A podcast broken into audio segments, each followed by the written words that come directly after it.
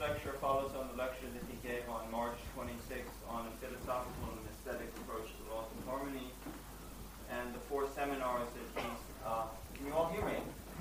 Yes, yeah. And the four seminars that he gave on Ibn Arabi, on the Fusus al-Hikam. Um, he's been in the U K only for three weeks, but he's uh, given, I believe, about ten lectures already. Um, so he's well prolific. Um, I gave a long introduction to the background of Doctor Ghomshei um, on for his first lecture, so I'm not going to go into that. I mentioned all his publications in English and in Persian, some of which are over there on the table. Um, and I spoke about his national reputation in Iran. Um, I just want to say that it's a great honor that we have at the Temenos Academy somebody of his caliber um, to lecture for us. Um, he's been lecturing on Islamic theology, philosophy, and literature, uh, Persian poetry and aesthetics uh, for Temenos for the last fifteen years. Um, and he's acquiring a fan base uh, not only among the Temenos Academy members, but among uh, many uh, ordinary people in, in England. Um, In Iran, of course, he's a household name. Um, you can't go into a restaurant, a hotel, an airport lounge without him being mobbed by hundreds of people who want his uh, want to have their photograph taken with him, or his autograph, or a piece of calligraphy, or word of advice. Uh, we were together last week at the Shah Abbas exhibition at the British Library, and we would go from one room to another, and suddenly a whole group of Iranians were gathered around him and, you know, asking him, where, oh, oh, doctor, Mr. Mr. Doctor, what, what? Oh, I, I love your lectures, and so he's he's very well known, and uh, even in even in this country, it's it's hard for him to walk down the street. Um, he's one of the few vociferous voices of modern Islam, which is heard today in the Islamic Republic. Um, his audience there bridges all the social classes. He's appreciated by musicians, artists, writers, as well as doorkeepers, uh, airline stewardesses, shopkeepers. And they all have their personal story to tell about Doctor Ghomshei and what their lectures, his lectures have meant to them. Um, and one of the reasons is that he speaks both in the languages of the roses and the nightingales, um, that is the language of Sadi and Hafez and Rumi, as well as he knows the academic discourse of the madrasa and the seminary, and he speaks um, in the language of theology and, and the Quran. He's uh, incredible. His his doctoral work was done on, on Islamic theology and philosophy, so he knows the, the Quran quite well, and, and, and the exegesis of the Quran, and, and jurisprudence, and, and the other theological um, sciences. Anyway, as far as I can see, his, his role has been to be a kind of beacon, diffusing the light of the sacred canon of Persian literature and Islamic texts, such as the Shahnameh of Ferdowsi, the Masnavids of Rumi and Nizami, the Divans of Hafez and Sadi. And he spreads the light of, of these uh, great texts through the lecture halls of universities, and this again is taken up by the television and broadcast, uh, sometimes without his permission, but people love it so much that uh, they take his, his his speeches, and they're they're spread throughout Iran. And um, the interesting thing is that most of the texts that he draws on are Sufi texts, which both subvert and transcend the exoteric interpretation of Islam, this sort of hyper-religious, um, sanctimony, uh, pretentious, affected, and bigoted interpretation of Islam that we all know of. And tonight, he's going to be speaking on Islam and the divine nature of, Islam, of, of, of man. And I'm sure he's going to offer us a more palatable interpretation of Islam than the fundamentalist version or the media version that we hear about every day as a religion of war, violence, and aggression. So please give Doctor Ghomshei a warm welcome. Good evening, ladies and gentlemen, Temenos friends, and all the devotees, passionate devotees of the temple of beauty and the good, who are all of you. And in response to Doctor Lewison's kindness, I can only say that I am like you, one of the devotees of the temple of beauty, truth, and the good.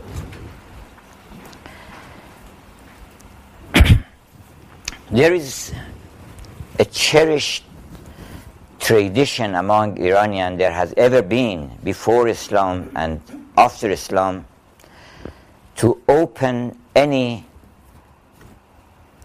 enterprise of great peace and moment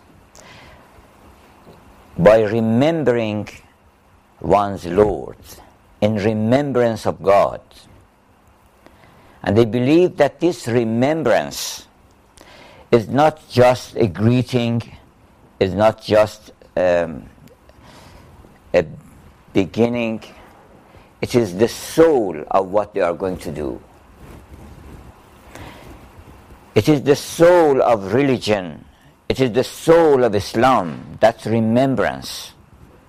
It is the remembrance of the friend, of, the, of our beloved, that makes us rich and fortunate and full of energy. And so, after this remembrance, we can go the right path, we can do the right deed. Tonight, we are going to speak about Islam, a very difficult job these days because usually people do not have a good impression of what is being around the world, done around the world in the name of Islam.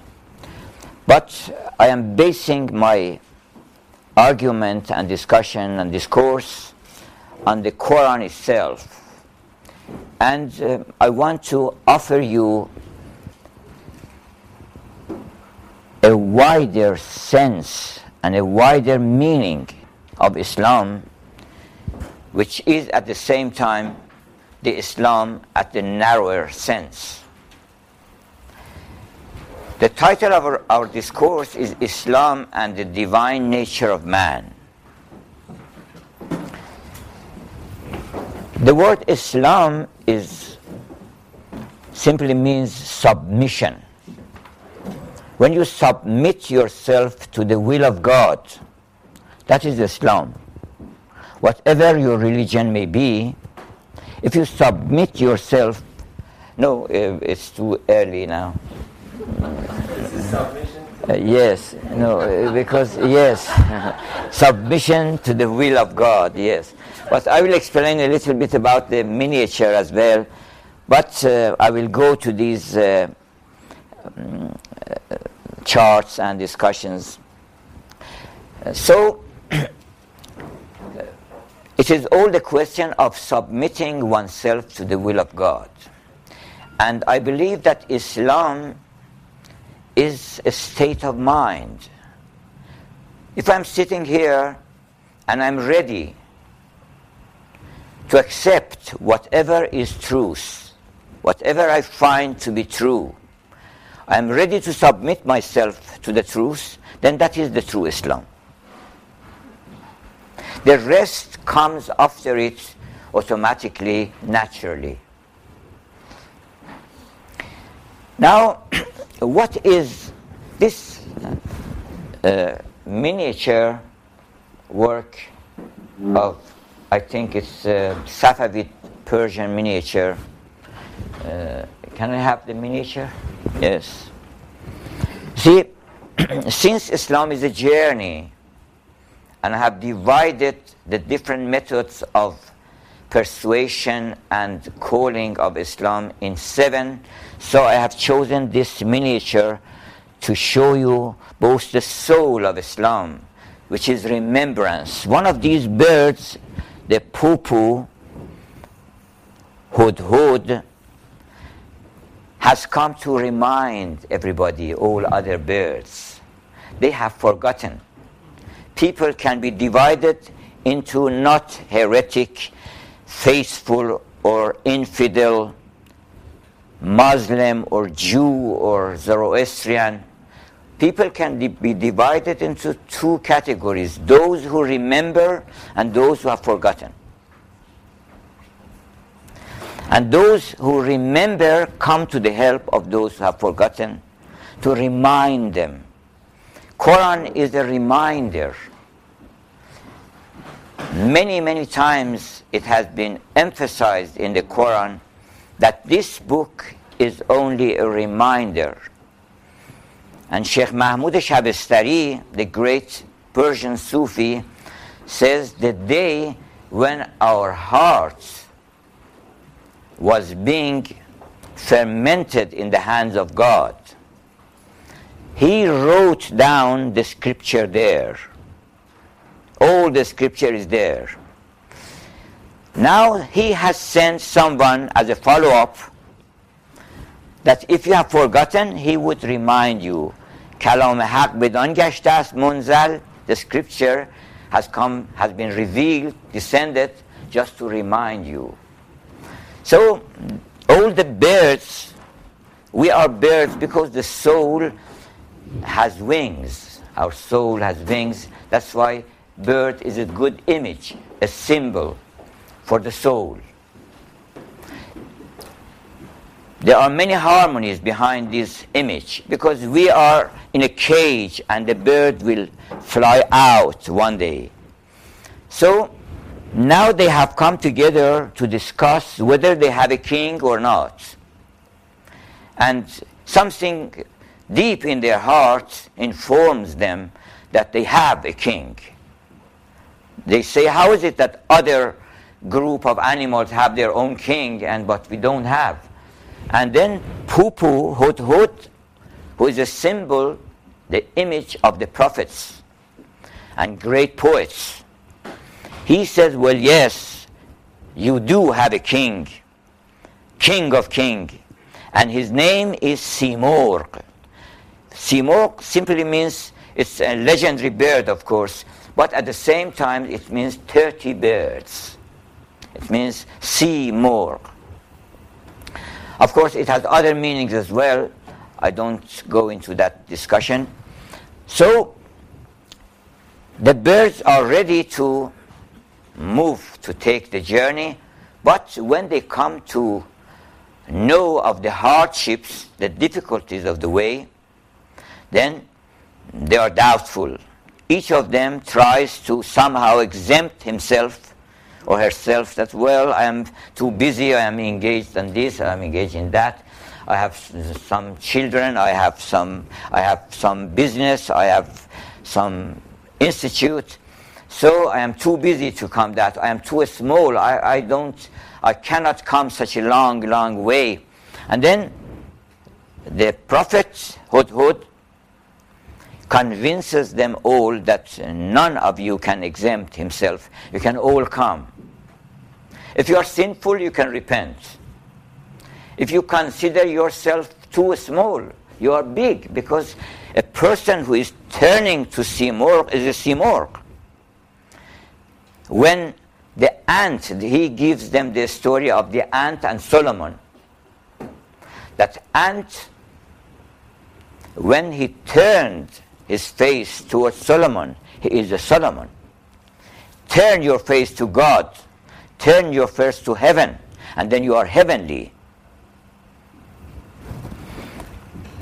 So, he is actually persuading them and leading them and guiding them towards Seymour, not towards the knowledge of Seymour, but towards the the castle, the palace of Simurgh, and take them, not like philosophy, because philosophy would take you to the understanding and would convince you that there is such a thing as God, there is such a creator, there is a designer, okay. But Hudhud takes you to the door of the designer and lets you go in as a lover. And there, you can do what you like. There is a story by Rumi that once a beloved allowed her lover to come to her house. And then he came into the house and sat somewhere and took out a long letter, a roll of letter, to recite the complaining and grievances of separation. The beloved said, well, this is waste of time. Now you're here. It's a waste of time. This is for separation. Don't read poetry, don't read Quran, don't read anything. Now you are here. All the problem is that we have to somehow be guided to the, as, to the solitude of the friend. Now we can start by those, uh, I can...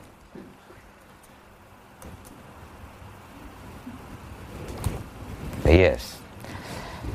Islam, in the widest sense of the word, is submission to the will of God, the religion of the whole universe. Islam, according to the Quran, everything, the trees, the sun, the moon, and all animals, and all birds, and all leaves and trees, they are praising God, and they have submitted themselves to the will of God. So if we join them, their praise, the eternal hymn, to intellectuality, as Shelley has said, that is also a hymn to God. He calls it intellectuality. It's to God. And there is a music like Hallelujah. You know that when Handel wrote down that fantastic work called Hallelujah, he was sitting somewhere and shedding tears. His servant passed by and said, how is it? Or how, why is it that you are shedding tears? He said, well, I saw the paradise. And then I wrote it. I saw the face of my beloved, because paradise is the face of God and the bounties of God. So it is the religion of the world. And to be a believer is to be in harmony with the whole world. Because all the birds are singing, all the leaves of trees are dancing, all the celestial bodies are circumambulating around each other like lovers. So you just join the uh, universal feast and universal hymn in praise of lo- your Lord. And uh, it's beside that, it is the religion of all prophets. According to the Quran, this word Muslim is not, has not been specified only for a particular religion. Moses actually says, "Umirtu an akuna min al-Muslimin." I have been ordered, I have been commanded to be among the Muslims. He uses the word Muslim. And Noah said, I am a Muslim. And Abraham said, I am a Muslim. I have been Uh, I have been guided to Islam, and I am a Muslim. So Islam and being a Muslim is the religion of all previous prophets. So we can have a Muslim Christian, a non-Muslim Christian, a Christian who has submitted himself or herself to the will of God, then he is Muslim. Jesus was a Muslim. Moses was a Muslim. Muhammad was a Muslim. He was also ordered to be a Muslim.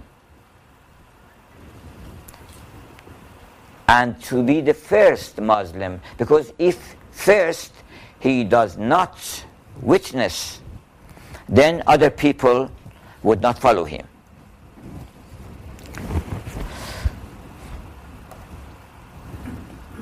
Now this God,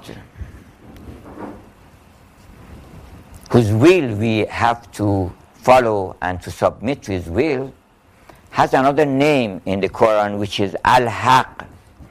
You remember the story of Mansur. Mansur, who was uh, on the gallows, and he was still saying, Al-Haq, Al-Haq. Al-Haq means truth, truth. So the, the, if there is some discussion about the word Allah, who he is, there is no discussion about truth. Everybody can submit himself to the truth. So truth, ذَلِكَ بَأَنَّ اللَّهَ هُوَ الْحَقِّ. God is the same as truth. And uh, his attributes, this God has two series, two categories of attributes, of qualities. Of course, the most famous is Rahman and Rahim. Rahman means most compassionate, and Rahim means merciful.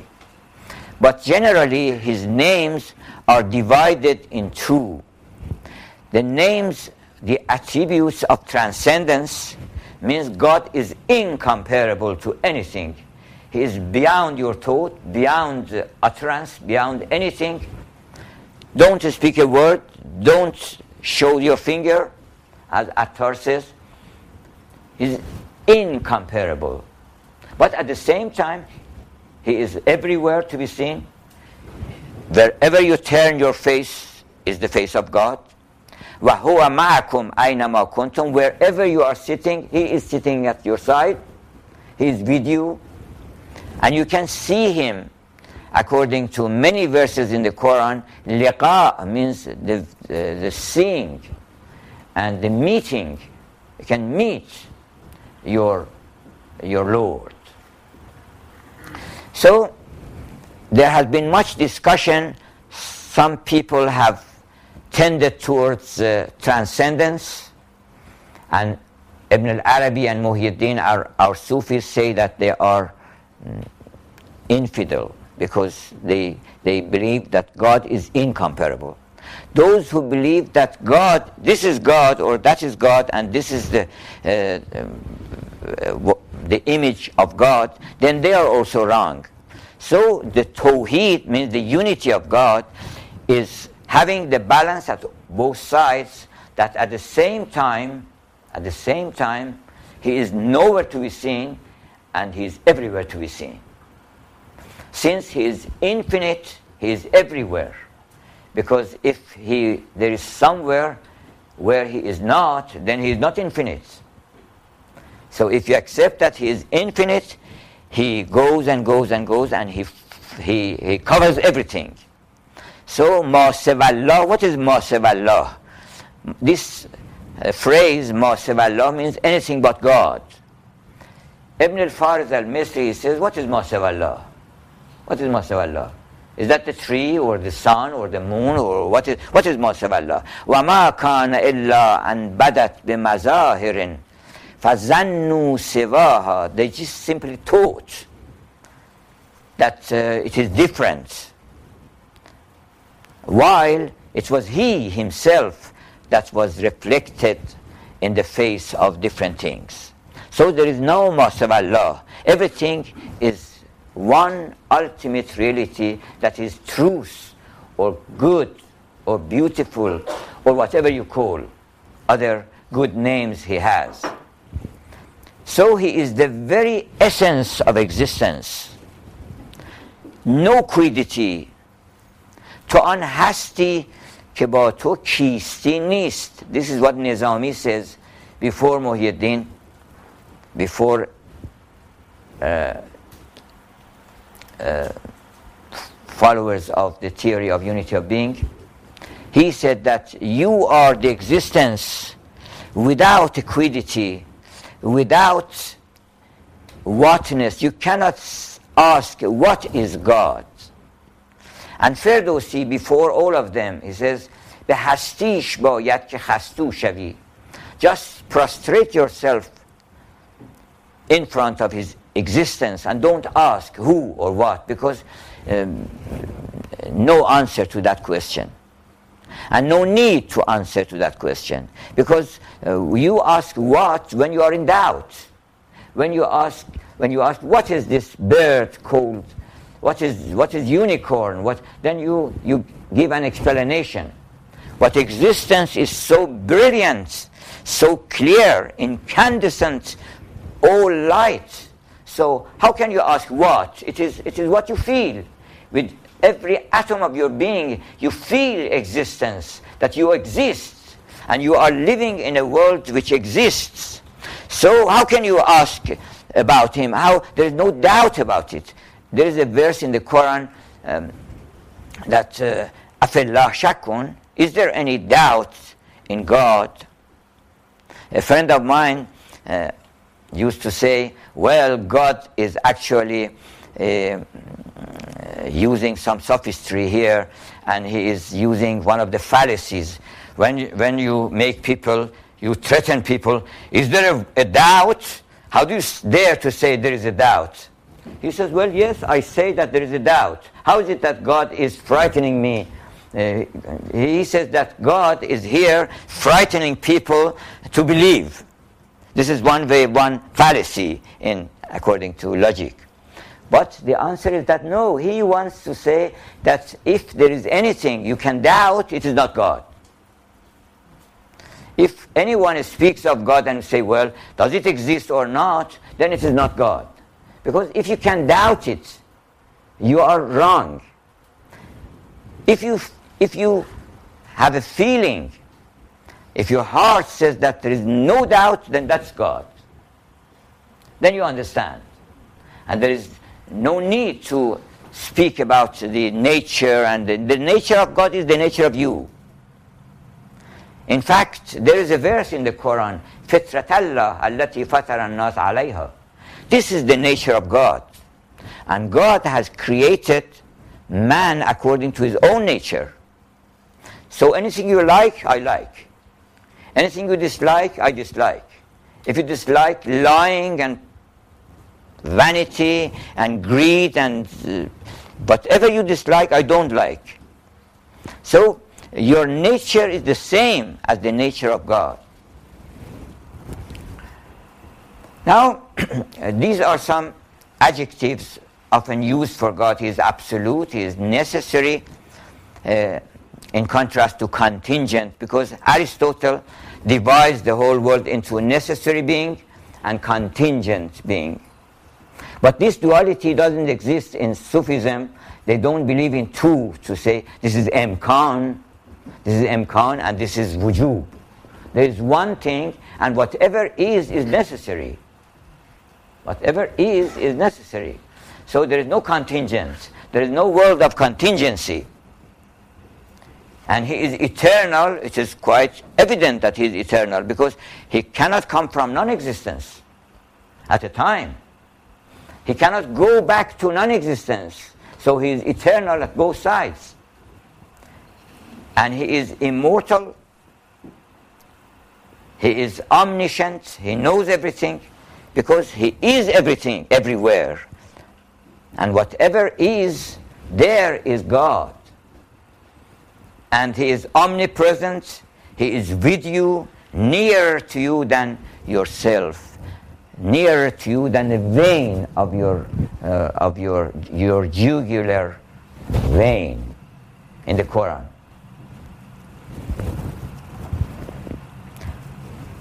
So now, where can we find this will of God?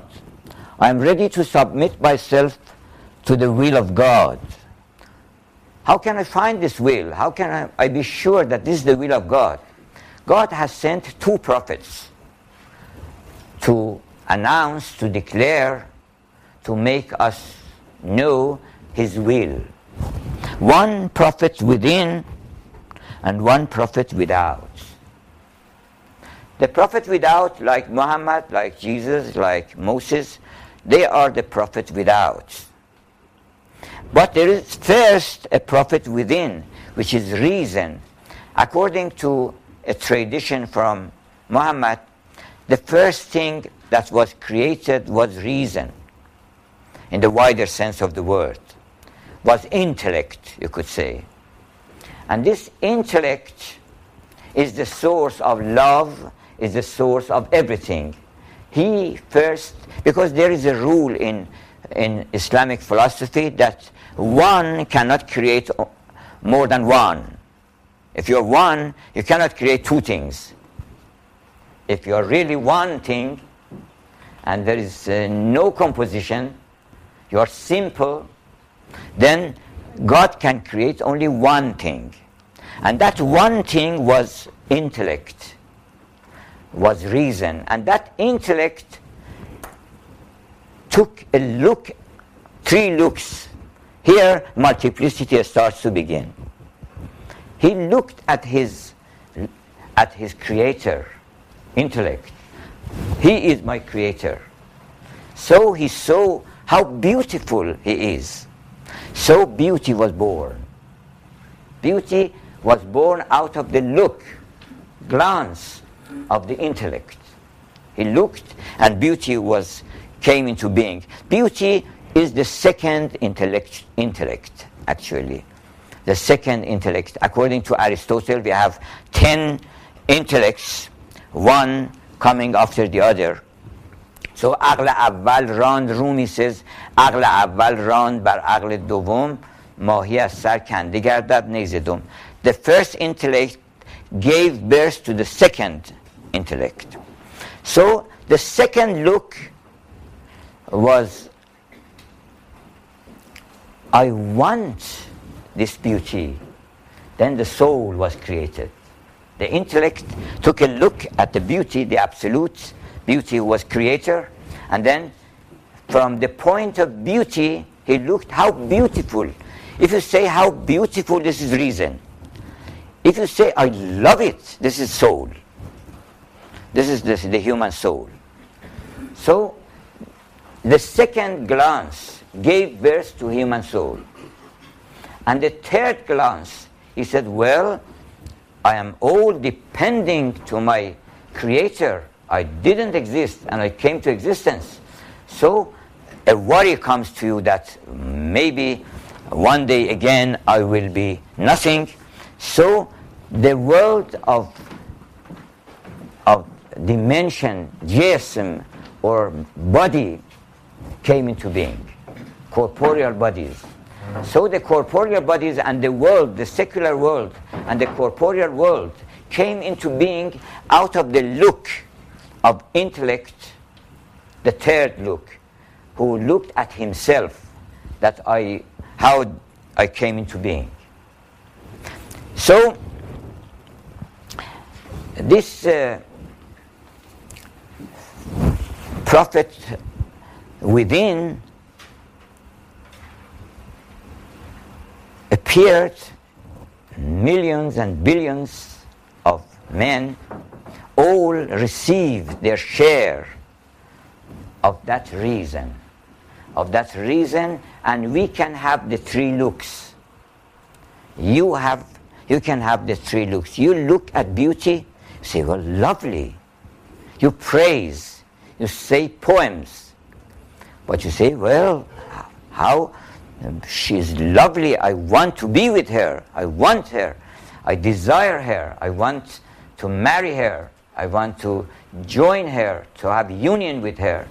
Then this is the second look.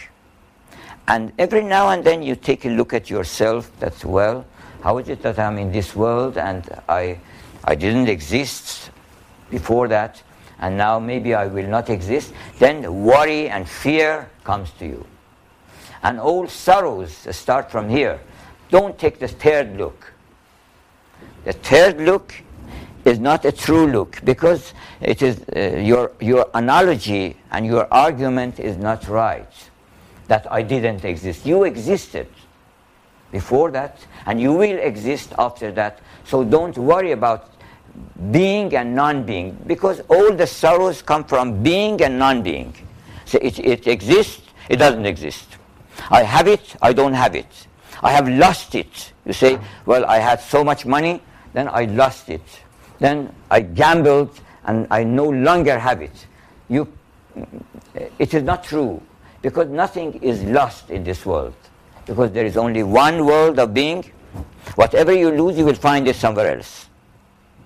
You will come to meet with whatever you have lost. even your childhood. Maybe you are interested. When I was a little child, I wanted to, to see. You will see, because it exists.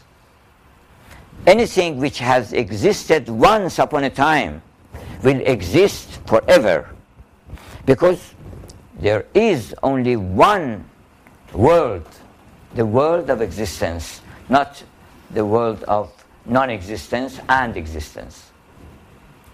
And you remember I said that you we don't have a non-existence shire, a country like non-existence shire, so that you may go there.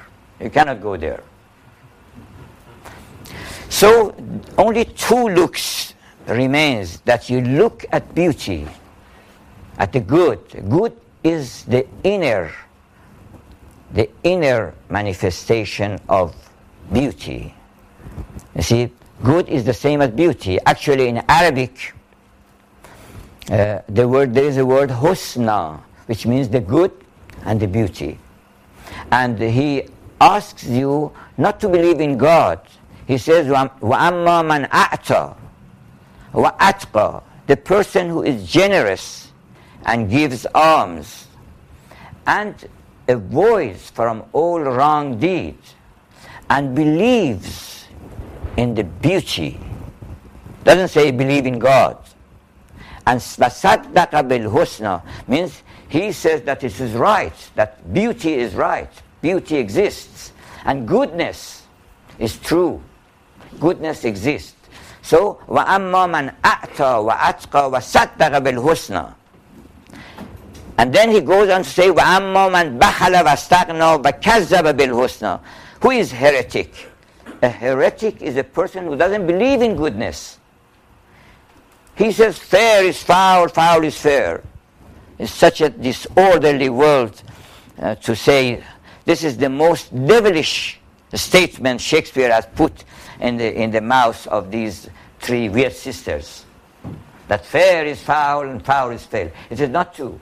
All the sh- plays of Shakespeare is to prove that fair is fair and foul is foul.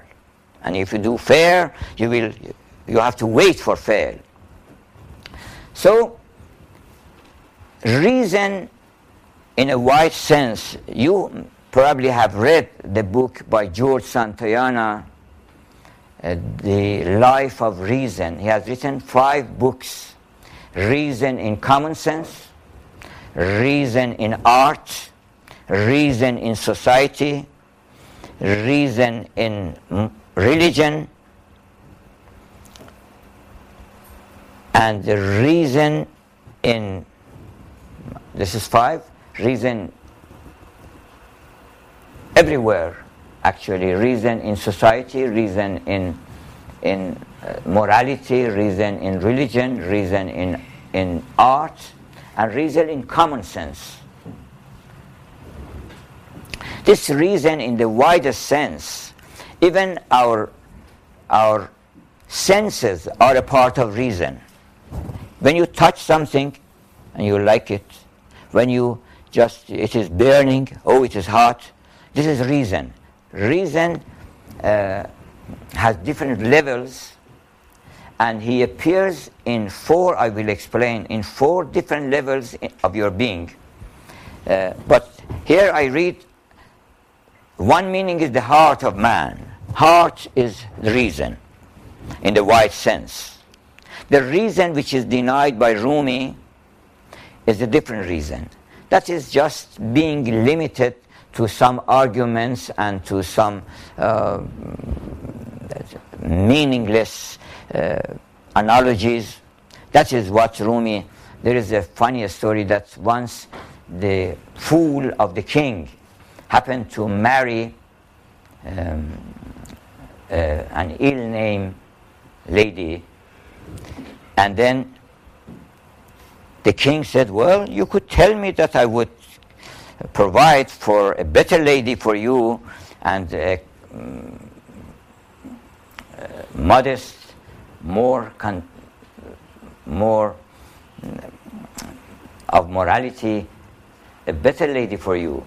He said, well, I have um, I have several times married some of those ladies, and now this time I'm going to marry this one. Maybe this is better. Maybe this is better. But when Rumi says reason, he means all.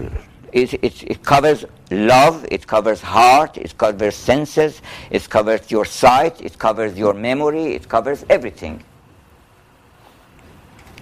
Except your soul. Your true soul is the one who loves. But reason is the one that differentiates. That says, well, this, I am, I am at, he is a man of distinction in two meanings, of differentiation.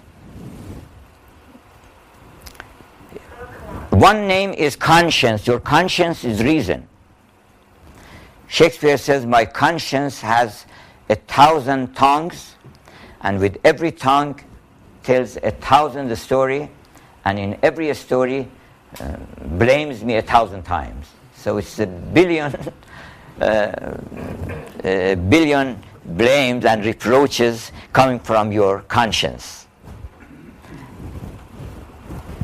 But this reason, which is the prophet within, this prophet within is actually a tradition by Muhammad, hadith.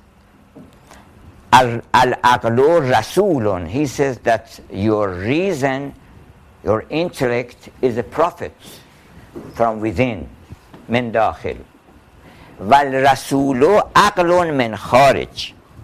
And the prophet is reason outside. It is your reason coming outside. So this is from the tradition of Muhammad, not uh, only by poets and in literature. So this reason in different realms appear and always differentiates. In biological, first of all, it is in biological realm of your being, you smell something, say, well, lovely, I love it. And sometimes you just keep your uh, nose, close your nose, and uh, stop up, it up and pass by. If you stop there and receive those bad odors, then it will fun- punish you. You will get headache. So you have the first, the first step of Muslim or Islam is to submit yourself to the will of reason, which is to your health. It is salutary, not injurious. And uh, when you, for example, try to smoke, your lung would tell you that it is no good. You just cough and say, it is no good for me. How is it that you are sending it down? I, I don't like it. So, if you submit, then you will remain healthy. Submit yourself to the delicious. What is delicious is good. What gives you pleasure is good. Actually, some people think that we shouldn't go after pleasures. We have to abstain from. from it is not right. Pleasure is the is the red. Sorry, is the is the green light of nature. It's the green light of God. That if it is pleasing, then you go towards it, unless it is unpleasing to some other realms of reason. Reason, if it is pleasing, then okay, you can go on and have it. It is pleasing to be with that uh, beautiful, fair maid. It's pleasing, but it is unpleasing to tell a lie. It is unpleasing to uh, trespass the rights of others. So it is not pleasing. If you go after pleasing and pleasure, all is right. So in the first realm, it differentiates between what is salutary and what is injurious. A friend of mine once said that I had a child, and every time he, w- a young kid, every time he wanted to take these chocolates, I would say it is injurious, it's no good for you. And then once he happened to read on the pack of cigarettes, it is injurious to life. Sometimes they write it is injurious. So he said, Dad, how is it that you, you are, it is injurious to you? He said, well, I didn't, I just throw it away, and uh, because I couldn't uh, answer uh, the argument of my son. So it is right, it is injurious. You have to tell you yourself that it is injurious. Shakespeare has a very beautiful saying about the wine, the, the, the secular wine, that uh, it is one, it is, it is really, a, it is really a source of wonder how people help a thief, a robber, to go into, into their house, and then they give him the, ans- the, the address that you go upstairs to my head and then rob away my reason. I have a jewel there and you can take it away. How is it that people do that? So the first step, if you want to be a Muslim, you have to submit yourself to what is good to you. And education has been a very good definition of education, that what is education? Education is to train people to enjoy what is good, to have their pleasure from what is good. It means that you stop them from acquiring uh, uh, nasty habits. The second realm of reason is intellectual. Here, reason differentiates between true or false. If I say A is equal to B and B is equal to C, then A is equal to C. Do you agree? You say yes. Everybody says yes. It is true. That statement is true. It's not false.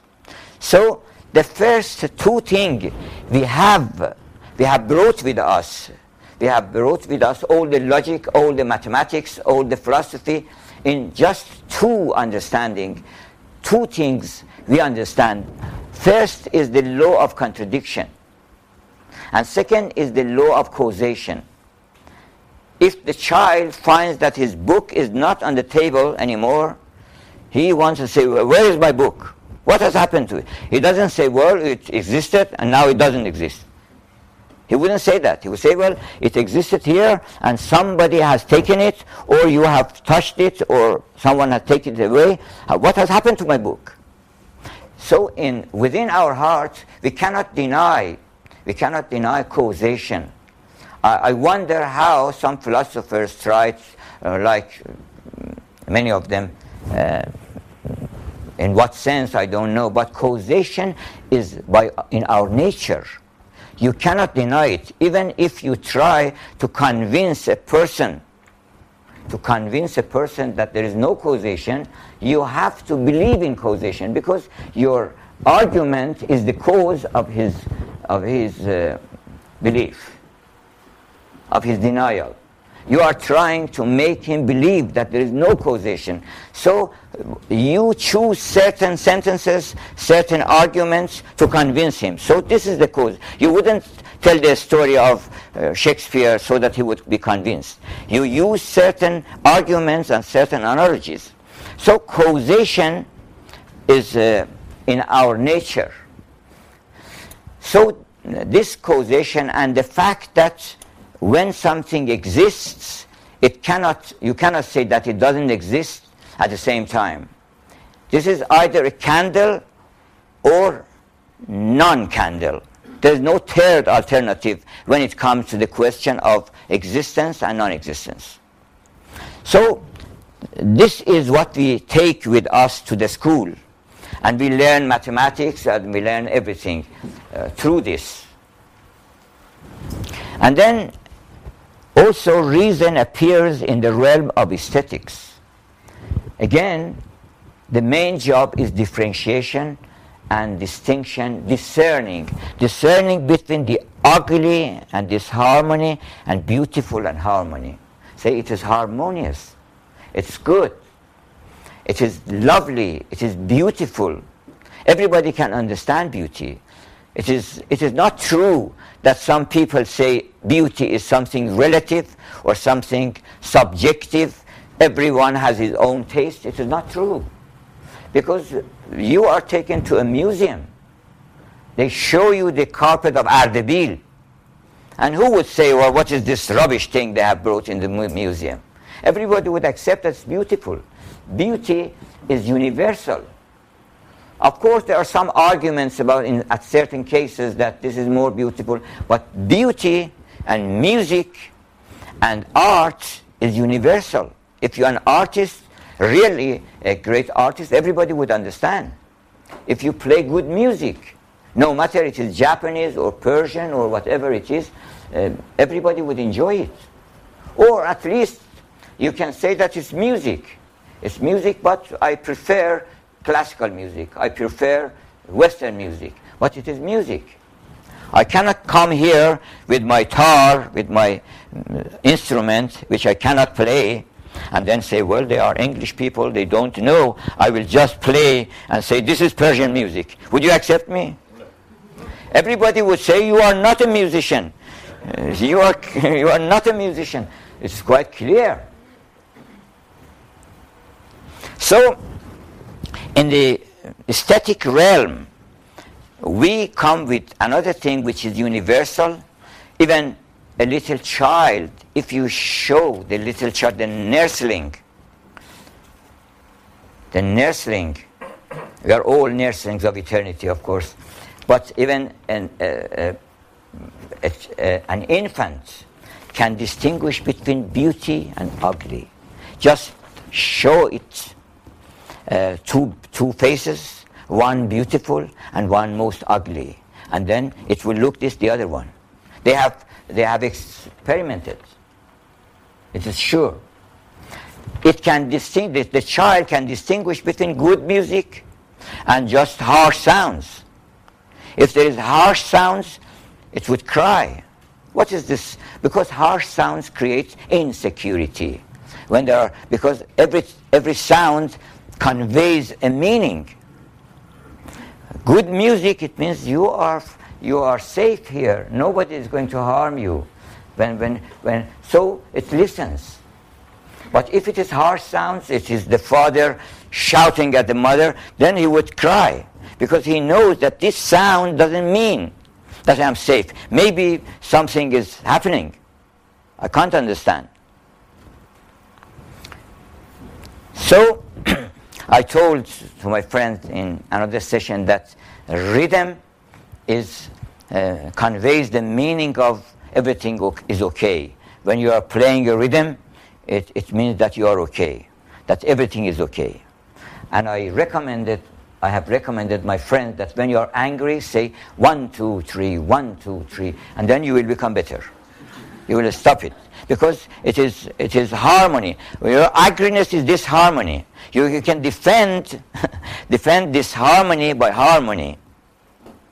I often used to say, don't curse, because many people have the habit of cursing this, goddamn this, curse to that.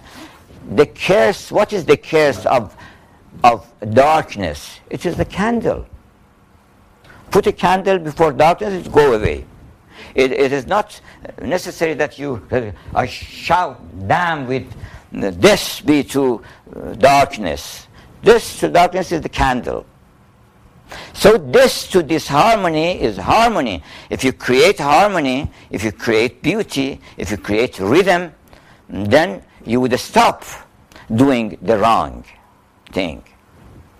And the, in the ethical or moral realm, again, reason appears. That, uh, yes, this is a lovely, fair girl, but uh, you are not allowed to approach her, you would not harm her, uh, you, there are certain rules and regulations you have to follow, and uh, you shouldn't, you, can, you are not free to do what you like. And then if you, li- if you do it, I would not be satisfied with you. So you are not following the pleasure, you have to follow the pleasure. Do whatever is pleasing. You, you are doing some unpleasing, because this is the highest level of appearance of reason. Because if this doesn't accept, then here you can stop. Here you can stop, because this is the higher, the most elevated level of our being. If a person doesn't know any art, no problem. But if he does the wrong deed, then everybody would protest him. See, so this is the highest. A person is, is praised mo- more than anything else than by his morality, by his dignity, by his honesty. If you are honest, you are good enough to, to be the king. You don't need to know anything. A good person is the masterpiece, masterwork of God. So this is the prophet uh, within, in four realms, guides you. So what is the, the, the use of that prophet without? Somebody would ask, well, we have such a good prophet within ourselves, and we can, we can submit ourselves to this, and what else do we want? How is it that so many one thousand, one hundred thousand, we say صد و بیست و چهار هزار پیغمبر. In Persian they say one thousand, sorry, one hundred thousand twenty-four uh, different prophets. Why? We don't need such prophets. So this is the answer to that. That's the prophet without does some services that actually they do three services. First of all, this is the amplifier of the nature. Your na- the voice of your nature, the voice of your reason has become low. You don't hear it. You forget it. He raises the voice that you shouldn't do that. You shouldn't speak. Uh, you shouldn't speak against uh, your friend. You shouldn't backbite. You shouldn't slander. You shouldn't do that. He, what, what is there in the in the Quran, what is there in the Bible, what is there in all the scriptures, that you have to follow the rules of honesty and propriety and piety. So the first is that he is a reminder. A reminder, zikr, which is which also means recitation. People say, oh God, God, oh my God, oh my God. They they repeat the name of God. They repeat, and this this re- repetition is called recitation, zikr. But zikr, the real meaning of zikr is remembrance. When he is present in you, when he is not present in you, uh, uh, Um, no matter how many times you say, oh Allah, oh Krishna, oh Hare Krishna, Hare Rama, Hare Krishna. I have seen many people who are trembling with fear and say, Hare Krishna, Hare Rama, Hare Krishna. If it is the name of God, if, if the presence of God would make you cool and calm, you should not be afraid. So, the Quran is called zikr. Zikrun wa Qur'anun mubin. This is zikr. This is a remembrance. This is a reminding of whatever is already in your heart. So he reminds you of the covenant. We have made a covenant with our Lord, the covenant of Alast. Alast is a verse in the Quran, is the verse in the Quran uh, according to which God gathers all sons of Adam to eternity and exposes himself to them, shows her beauty, her goodness, her mercy, her bounties, and then he asks the question, am I not your Lord? Just look at me and see, am I not your Lord? We all said, yes, yes, you are our Lord. So, according to Sadi and Rumi and our poets, we have said yes, and now we say no. We had made a covenant that we should follow the way of God. We should follow the straight path. This is our covenant. We shouldn't follow the devil. Alam ahad ilaykum ya bani Adam, Allah ta'budu shaitan. Am I not pledged you? Did I not con? conclude a con- covenant with you that you shouldn't follow in the footsteps of, of the devil? So you, you have to say, yes, you did. We had such a covenant. So, uh, the second, he reminds you of the covenant, of the covenant of Alast. And uh, in, gather, in, in, in ceremonial gatherings, I usually say that when the bride says yes, and the man says yes, this yes is a vibration of that yes. When, when you say, well, yes, I, I, I accept that my covenant is with you. I don't want to marry the mother of Akvanadiv or such and such, such devil, the weird sisters. The second service of the Prophet without, uh, no, the second is still here. yeah, the, the pre- We said no again. Yes. The second is that uh, he is a healer. Sometimes we we we acquire certain habits, and we deviate from the right of nature, the path of nature. So he puts you back to the way. If you are in a place where there are bad odors all the time, like in a tannery, for example, Rumi has a story, a very funny story, that uh, a tanner who is who is all the time uh, in the company of bad odors happened to pass by in the market of perfumery, and then he fell down and fainted.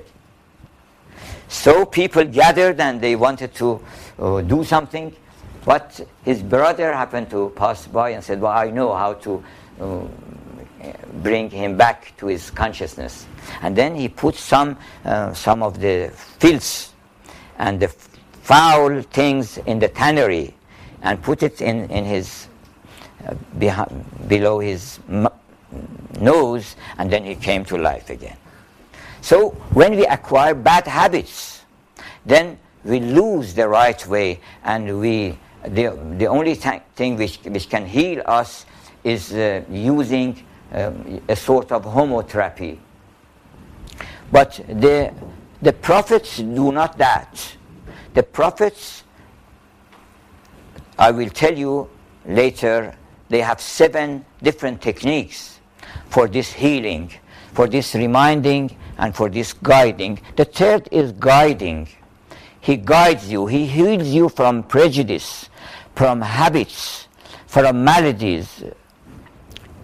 And he guides you through education, through teaching, through sharing his revelations with humanity. That I have received this revelation. وَالْعَصْرِ إِنَّ الْإِنسَانَ لَفِي خُسْرٍ إِلَّا الَّذِينَ آمَنُوا وَعَمِلُوا الصَّالِحَاتِ وَتَوَاصَوْا بِالْحَقِّ وَتَوَاصَوْا بِالصَّبْرِ. He is a big uh, bang, a big voice in the world today, that if they follow it, they can understand what he says. He is sharing his revelations, or you could say sharing his happiness with humanity. So this is the the service of the Prophet without. Now the next one. Uh, would you come back to the previous? Oh yes. To the previous one? Previous than this? Yes. You see, here we have healthful, true, beautiful, and good. These are the ways of God. And here we have false, we have ugly, we have evil, and we have injurious. This is the call of the devil. Actually, devil is calling you to these four, and the angels and God are calling you and persuading you to this, because uh, religion is an offer. It is not imposition. They just call you. The devil calls you, and the angels calls you, and the prophets call you. They give a, an offer. An offer. When you have a shop, you have an offer of some commodities. You don't come in the street and say, come here, why don't you buy some of these fruits? He will come to your, to your shop, a shop or an office. You have the office of a lawyer. You are a lawyer, you have your office, you offer your services. But you don't go in the street and say, come here, you look like being in debt. I will, you, you can come to me, I, I can help you. They wouldn't do that. They wouldn't force you to come to them. They just offer their bounty, their, their the blessing they have received, they offer it. So, inna hadaynahu sabil, this is the Quran. We guided them the right way, to the right way. Whether you accept it, you are thankful, or you may dis- uh, reject it. So, uh, this is the offer of the devil and the offer of the angels. They both exist in you, and they offer you, make their offering. So, the next one, and the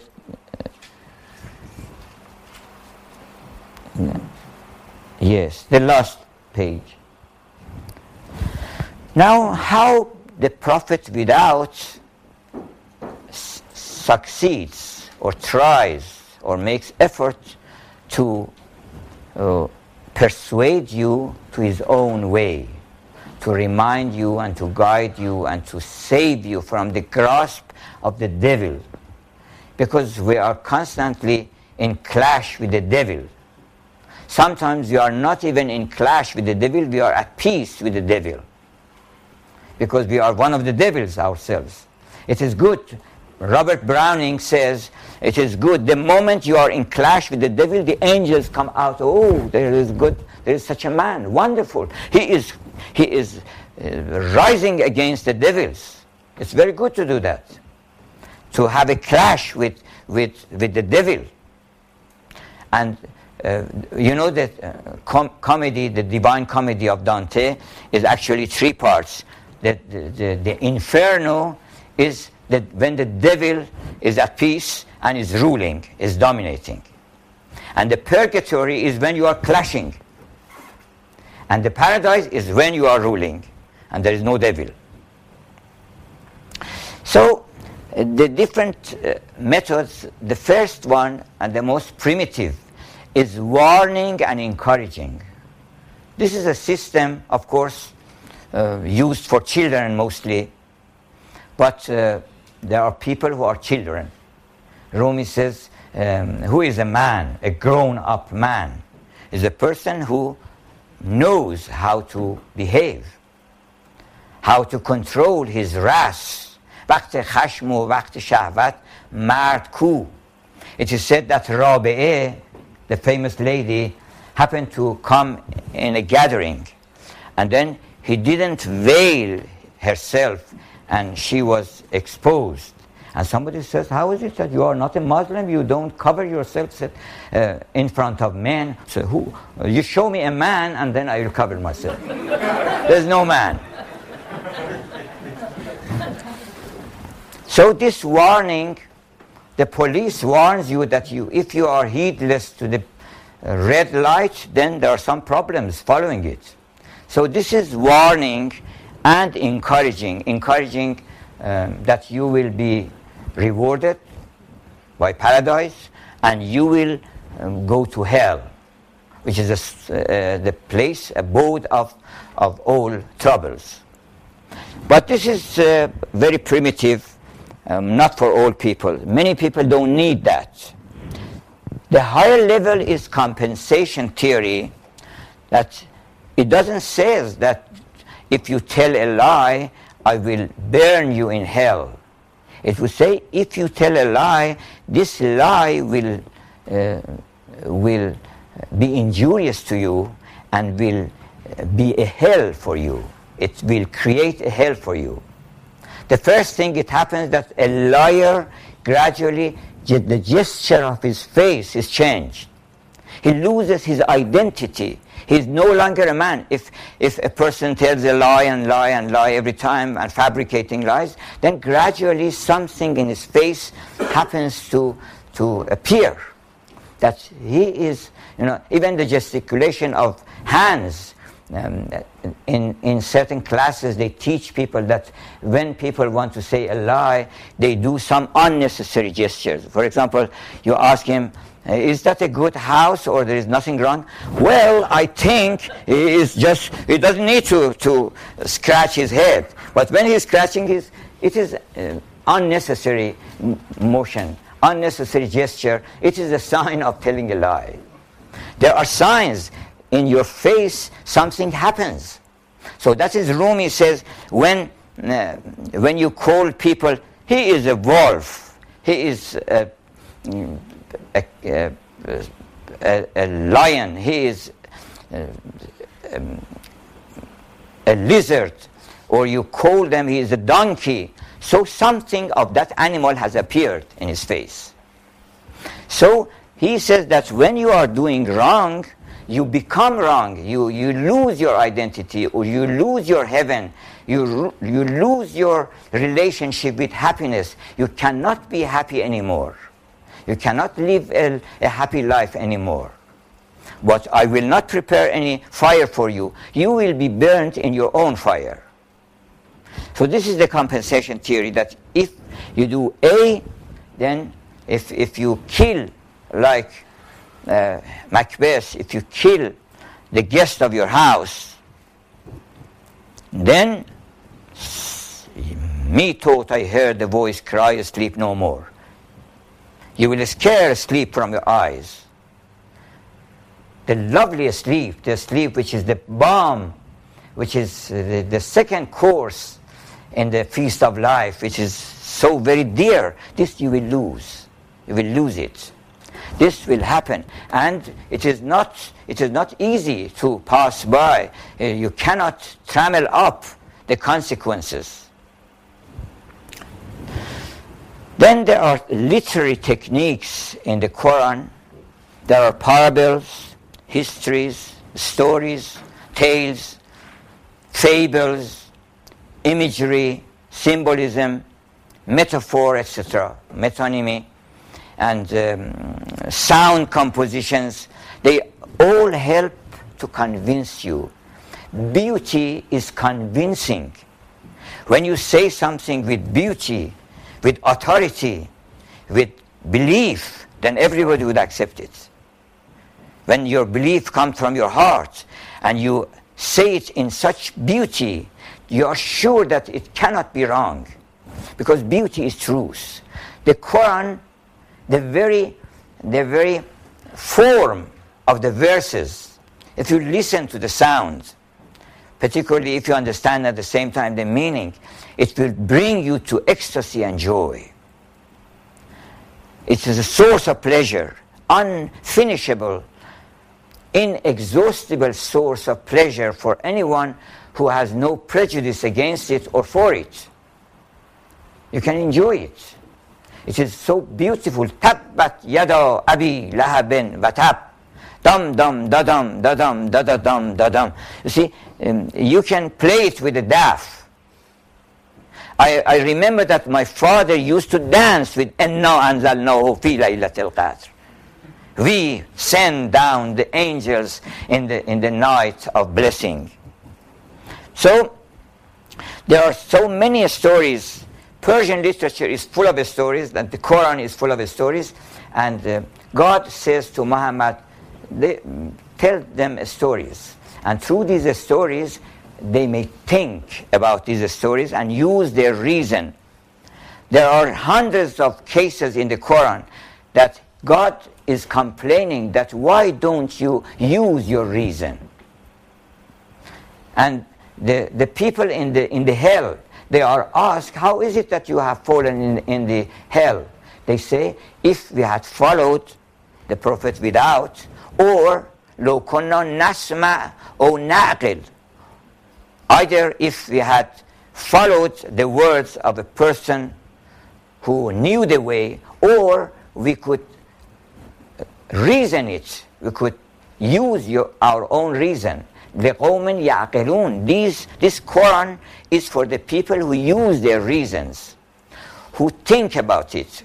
So they do not, they do not want you to accept it. They want you to read it, think about it, listen to the arguments, and then either accept it or reject it. So there are many stories. I, I'll just tell you one story from Rumi. I wonder I'm not uh, overusing my time. You have maybe five minutes, and then five we have minutes. ten minutes for questions. Okay, yeah. So maybe I can maybe use more, a little bit more of the time. Yes. So um, there is a story of the intoxicated man and the policeman. The religious policeman happened to pass by in the bazaar, and he happened to see a man drunk, fully drunk, lying down on the ground. He came to him and said, "Well, tell me, what have you drunk?" He said, "I have drunk from the bottle over there." He said, "Well, what is there in the bottle?" He said, "It is already what I have drunk." He said, "What is then? What is you drunk?" He said, "Well, I told you that it is what is already in the, in the bottle." So it was a vicious circle, a vicious circle, and he says that the policeman got stuck in the in the mud like a donkey, and he couldn't. And then he said, "Well, say ah, so that I would uh, smell and understand what you have drunk. Say ah." He said, "Who, who?" He said, "I asked you, say ah. You say who?" He said, "Ah is for sorrow. I'm happy. I'm happy now. I cannot say ah. You can say ah. Ah is, is sighing in Farsi, ah. But I'm who who is for happiness, for who who of the Sufis. When they say who who, it means we are happy." So he wants to say there are people. The policeman is a symbol of a, of um, Javert in Les Miserables of Hugo. He doesn't know anything but the the. the carnal and the secular rules. But the person who is drunk, he cannot even explain to the policeman what I have drunk. I have drunk Sadi, I have drunk Rumi. I, he cannot understand. That is why Rumi has called the name of his book is Fihema Fi. What is the name of this book? Fihema Fi. There is what is there is in it. There is in it what is there is in it. So it means that I cannot explain. You can to drink it and you understand it.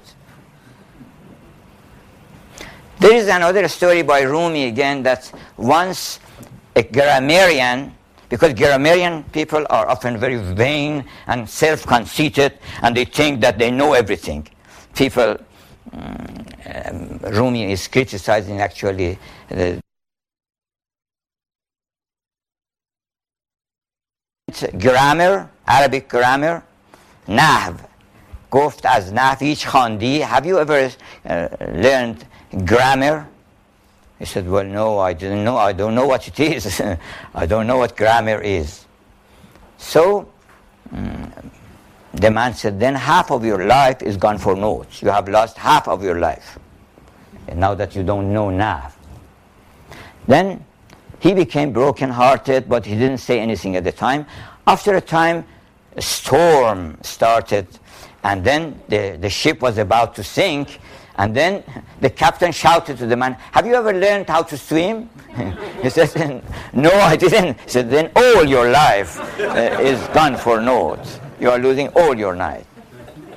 So then Rumi makes uh, a play with the word, a pun with the word that Nahv is grammar, and Mahv is annihilation. If you ma- are a man of annihilation, then you will understand. So, Quran is very beautiful indeed, and very musical, and uh, the expressions and the stories and the parables are most beautiful. I recommend that My, I often recommend my students that uh, leave your faith aside. Don't believe in the Quran, because when you believe in something, you, you don't understand it, because you believe it not out of your own belief. It is out of your father's belief and grandfather's belief and great-grandfather's belief. But if you read it with no faith, and then you have you, you submit to it, then that's your faith. Then you are a Muslim.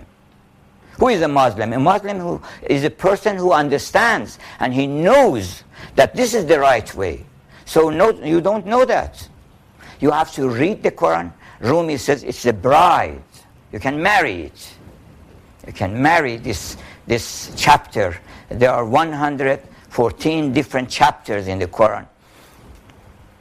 So then we have this consciousness in the Quran constantly reminds you of the day when you are leaving this world. But he gives the warning so softly and so beautifully that you are not afraid of it. First of all, he says, كُلُّ نَفْسٍ ذَائِقَةُ الْمَوْتِ. Every person, every soul tastes the, uh, tastes the flavor of this. So you are eating this. This is not eating you. You are devouring this. And he says, فَإِذَا بَلَغَ الْبَصَرُ وَخَسَفَ الْقَمَرُ وَجُمِعَ الشَّمْسُ وَالْقَمَرُ يَقُولُ الْإِنسَانُ يَوْمَئِذٍ أَيْنَ الْمَفَرُّ. When your heart, your eyes starts um, striking with, sorry, sparkling with, with the light of this in your eyes, and then um, you are sure that you are going to leave, and you ask, where can I take refuge? Then there is no refuge. He, and then he adds, you are going back to your Lord. You are going back to your mother. You are going back to the one who is going to give you uh, milk, to nurse you. Today, you are going to your Lord. So don't be afraid. Who is not uh, in love with going to his Lord? So several times he informed you that this is a new consciousness, a shift of consciousness. You are suddenly shift and switch to another waves, like a channel, like um, a, a T V channel. You change it. They change the channel of your, your being. And then it, this, there is a disconnection with this body, and there is a connection somewhere else. And there is, a, there is also a tradition from Muhammad that uh, people are are sleeping and they are dreaming and they are dreaming, but when they die they wake up. You suddenly wake up and you, fi- and you find yourself in another world. There is no death actually. You just go to sleep and then you you wake up, as Wordsworth also as says that our mm, is uh, mm, our birth is just going to sleep, and our death is an awakening. There are so many beautiful expressions of uh, of this in the Quran, I cannot explain. One is the spring. Look at the spring. This is the way I will take you to the next world. You come out of the dark earth and you would be free from the earth. You can use your hands. You, now you are under the, under the pressure. You will come out like flowers. And then there is a transcendental view which doesn't tell you about the hell or heaven or the compensation theory or things like that. He says you are too good to do that bad deed you are going to do. The, the man has such dignity, such nobility, that it is below your dignity to do that. I don't say that you will go to, to, to hell or such and such troubles will follow. I just tell you that you are a king. What are you doing? In, in under the eyes of the angels, you have been given some authority. Do the good. It is your dignity. So um, uh, Nizami has written a whole uh, book called Makhzanul Asrar, the Treasury of Secrets, in praise of man, that you know you are the highest of the highest. There is a verse in the Quran, لَقَدْ خَلَقْنَا الْإِنسَانَ فِي أَحْسَنِ تَقْوِيمٍ. We have created man on the highest and best proportions, and the highest and loftiest place we have given to man, and the most beautiful and best proportions. And now we send him down to the lowest of the lowest. And from the lowest he is coming back to the highest. Then uh, love, another relationship which is emphasized in the Quran between man and God, is the relationship of, of love. It is not about your dignity, not about the hell or things like that. We are in love with our Lord, and our Lord is in love with us. He has written a letter to you. He has invited you. He has. He loves you so much that he has sent thousands of people. Go and tell him and, uh, that uh, I'm waiting for him. So uh, there is a very beautiful hadith by Muhammad that he says, uh, he says uh, such and such person called Sa'd is very, very jealous. I am more jealous than Sa'd, and God is more jealous than me. And because of his jealousy, he has prohibited that you do the bad deed. Because the bad deed is to be with the wrong lady. Come to me. You, everything you want is in me. You don't need to go to that bad work. I am jealous of you. I don't want you to be with something else. So there are seven stations of love. I'm not going into that, but I'll just give you the name. The first is quest. When you have a fire in you uh, that I need, I want something. Uh, you are in search, in pursuit. This is the quest. And then you come to the station of love, and then you come to the station of wisdom, and then you're the station of um, independence, istighna or needlessness. And then it comes to unity, and after unity is perplexity. When you find that everything is united, as Dante explains, that I, I saw that the, um, the scattered pages of the world were all came together and bound into a book, and on which it was written love. So the whole world, which is scattered, and multiplicity for you, then they are all gathering together uh, in the vision of Tawheed. So you become perplexed.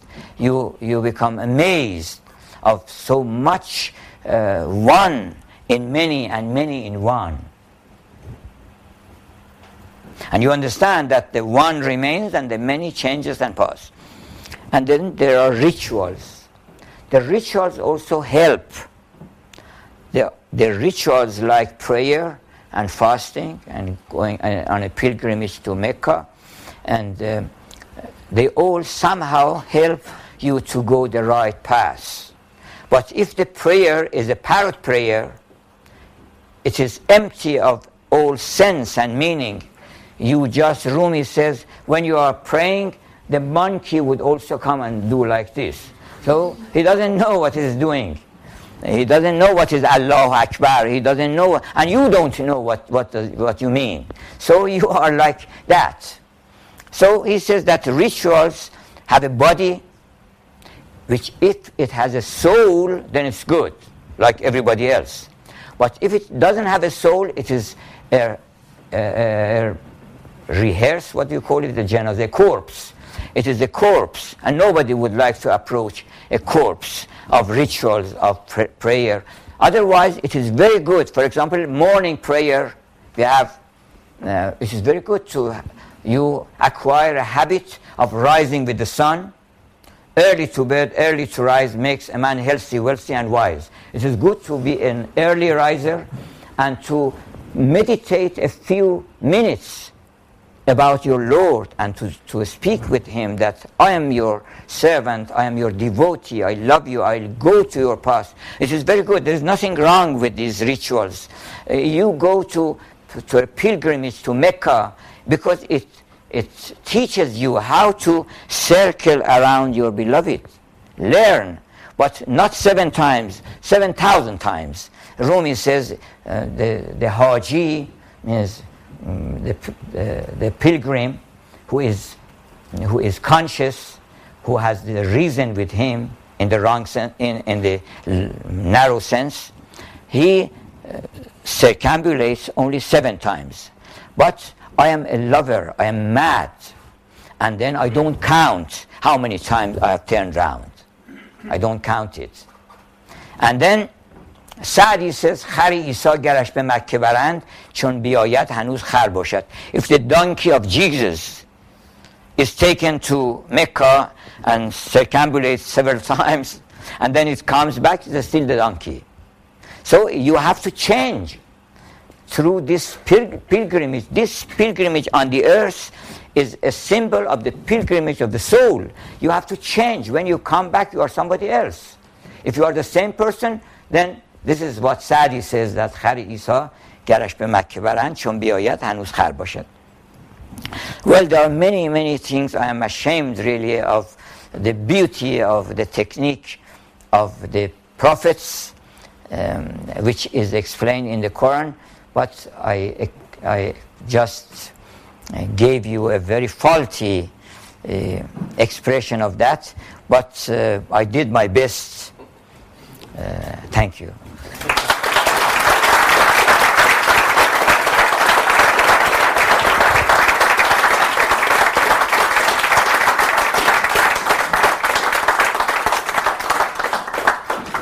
Well, um, I'd like to thank Doctor Ghomshei for this wonderfully uh, broad-based, philosophical, ethical, spiritual, metaphysical um, overview of the uh, deeper aspects of Islam, which you never read about anywhere, um, well, very rarely. So uh, the floor is now open for uh, questions. Uh, I think what we have, how long do we have? Five minutes? No time? Five minutes. Oh, yes. So. Yes. Yeah. Just so speak, speak, speak very loudly. Okay, yeah. Uh, a couple of questions, uh, hopefully fairly brief. One question. One question. Yeah. Right, okay. Um, Only one question. Yeah. Submission. You say Islam is submission. As part of the submission, it is also submission to the laws of Islam. Yes. What is known as the Sharia of Islam. Yes. And which again raises questions. For instance, uh, the modesty of the woman's dress. The jurist will tell you she must cover her hair. Yeah. But is it necessary for her to be modest in order to cover her hair? Um, and if one doesn't do that, is that not a sign of not submitting yeah. to the Sharia of Islam? So these are questions. Yes, uh, yes I know. This is a very prevalent question. Everywhere I go, they ask me. Uh, you see, everything has, I mean, all the scriptures have two sides. One is the perennial philosophy, the universal message. And then there are certain things which depends on time. We have to think about it and to bring it in harmony with our time and our style of life. There are certain things which are not the laws of God, but some suggestions that you better, it is better that you do like this for your safety.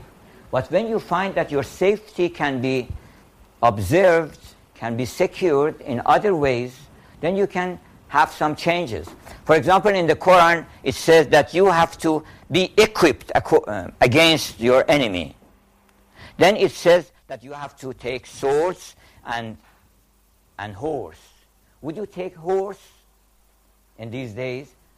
You won't. You won't take a sword because a sword is of no use now. So when he says you have to acquire, to get some sword and some horses, it is not the message, it's the form. You know, in, in every metaphor we have the tenor and the, and, and the vehicle. The tenor is the message. The vehicle can be changed. That is why we have ijtihad. A, a great clergyman has to, at every time, he has to think about it and to bring it in accord with his time. So, mm, that is what is the, the uh, duty and the responsibility of the clergyman. And if they don't, then people would not follow them. They would not follow the exact form, for example, of najis and pak. See, they have to change these ideas. They, they still say, if you want to give alms, for example, two camels They speak about camels still. Two camels is equal to three uh, cows, and every cow is equal to three uh, sheep. And uh, if there are twenty, if you have more than twenty-one camels, then you have to give one tenth of that, or one. You shouldn't think like that. Now we have to bring it to basic commodities. Nobody can calculate now according to, to the camels. Now in, in, in Iran, somebody had killed someone, and he had to pay for diye, for, for the blood money. And then he had brought fourteen camels at the door of his apartment. And this is, uh, what can he do with that? What can he do with the fourteen camels? Uh, the camel is not uh, a source of calculation. So we have to get the message, and the form is to be harmonized with the time. So I think one more question. Yes? You've talked about God, and uh, we've talked about truth and so on, and I just wondered, what's your definition of evil in respect to that? What is your definition of evil in respect to God and truth? I see. Well, every evil, partial evil, is universal good. Every evil has two relationships. If it is related to us, it is evil. If it is related to God, it is a part of the harmony. It is like some disharmonies purposely put by the composer so that it creates a tension. And then the ten, when the tension is removed, then you enjoy it. There, in, in many sym- symphonies, you have the disharmony, and the disharmony grows and grows, and it comes to a level that you can no longer bear it, and then it is, there is a denouement. Then it is, comes a release. So evil, uh, there are many books written, why evil? Evil doesn't exist. It is relative to our dignity. When uh, it is related to you, it says it is not good for you as a man. For example, when they say, don't be vain, all the evils and vices are laughable. Why? Because it is incongruous with your dignity. It is not incongruity in harmony with your dignity. So that is why, what is this book by Molière, for example, Miser, the stingy man. How is it that you laugh at the stingy man? Because it is laughable. It is laughable. Everything which is not good, every evil, when it is in man. But when it is in the universe, in the whole universe, the Shakespeare of, uh, the great Shakespeare of um, the world, of the universal world, has put a fool here, has put some evils, some goods, and it is all right. It is not in relation to Shakespeare. In relation to Shakespeare, Iago and Desdemona are equal. But in relation to our life, then it is one is evil, one is good. So all partial evil is universal good.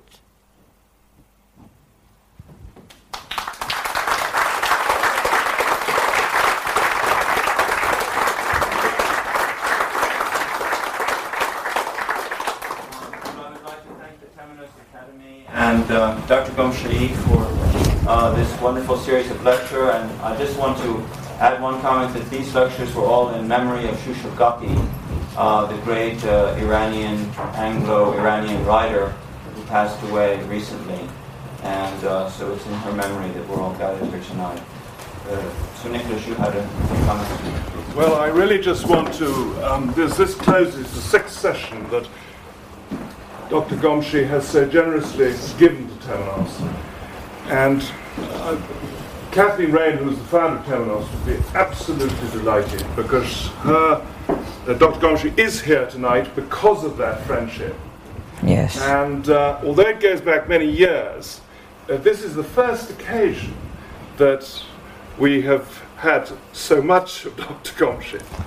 And I really just want to thank, on behalf of the Academy, I really do want to thank you for your generosity in giving us this time, and for bringing your family with us, with you too, which has also been a great pleasure. And I, I have felt for a long time the teaching of Ibn Arabi is such a gift for us in the West. It is such an important thing. And it was through the gift of Henri Corbin and Kathleen's great love for, for, for that writing that, that, that allows Temenos to be so tremendously interested in this teaching and to want to continue it if we may. But may I say thank you very, very much indeed. Yeah. Thank you.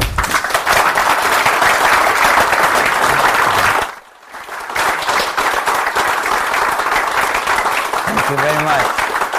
I wanted just to say that what I did is sharing, just sharing my happiness with all of you. And true happiness is shared. So I shared my happiness. Uh, we, I'm happy that God has given so many gifts of friendship in London, and I really am thankful, and I hope that I can expend myself for my friends as the, my friends are expending themselves for me.